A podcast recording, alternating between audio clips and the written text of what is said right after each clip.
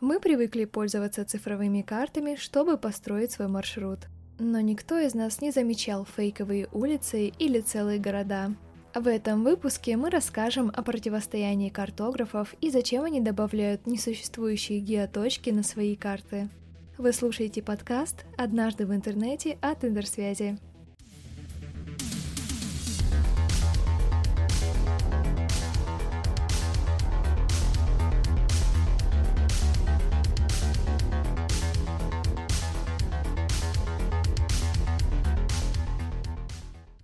Картографы начали ставить ловушки на картах еще сто лет назад. Так, в 1930 году на карте США появился вымышленный город Эглоу в штате Нью-Йорк.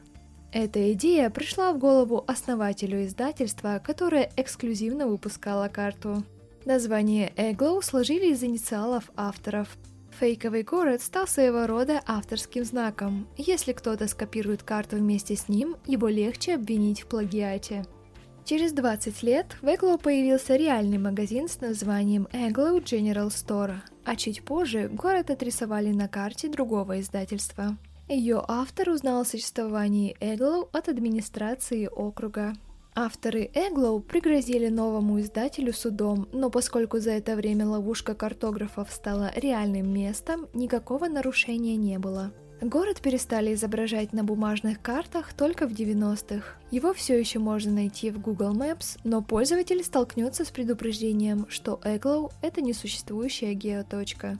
В Великобритании вымышленный город появился прямо в поле. Локацию с названием Арглтон нашли в 2008 году на Google Maps. Местные жители сильно удивились, когда их начали спрашивать о городе, на месте которого всегда находилось поле. У Арглтона были действующие почтовые индексы, поисковик по запросу Арглтон выдавал вакансии, объявления о продаже и другие услуги в вымышленном городе.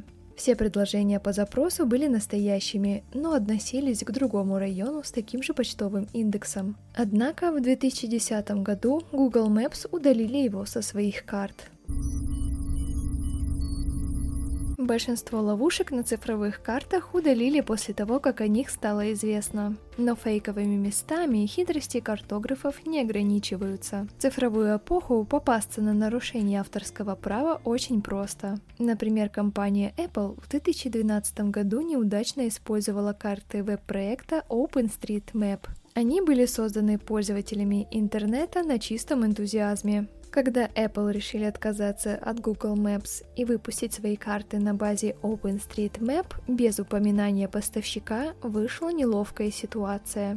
Фрагменты были скопированы неправильно. Например, извилистые пешеходные тропинки в одном из парков Пакистана у OpenStreetMap были отрисованы пунктирами, а у Apple почему-то превратились в дороги. Чтобы исправить неловкую ситуацию, компания добавила OpenStreetMap в качестве поставщика карт.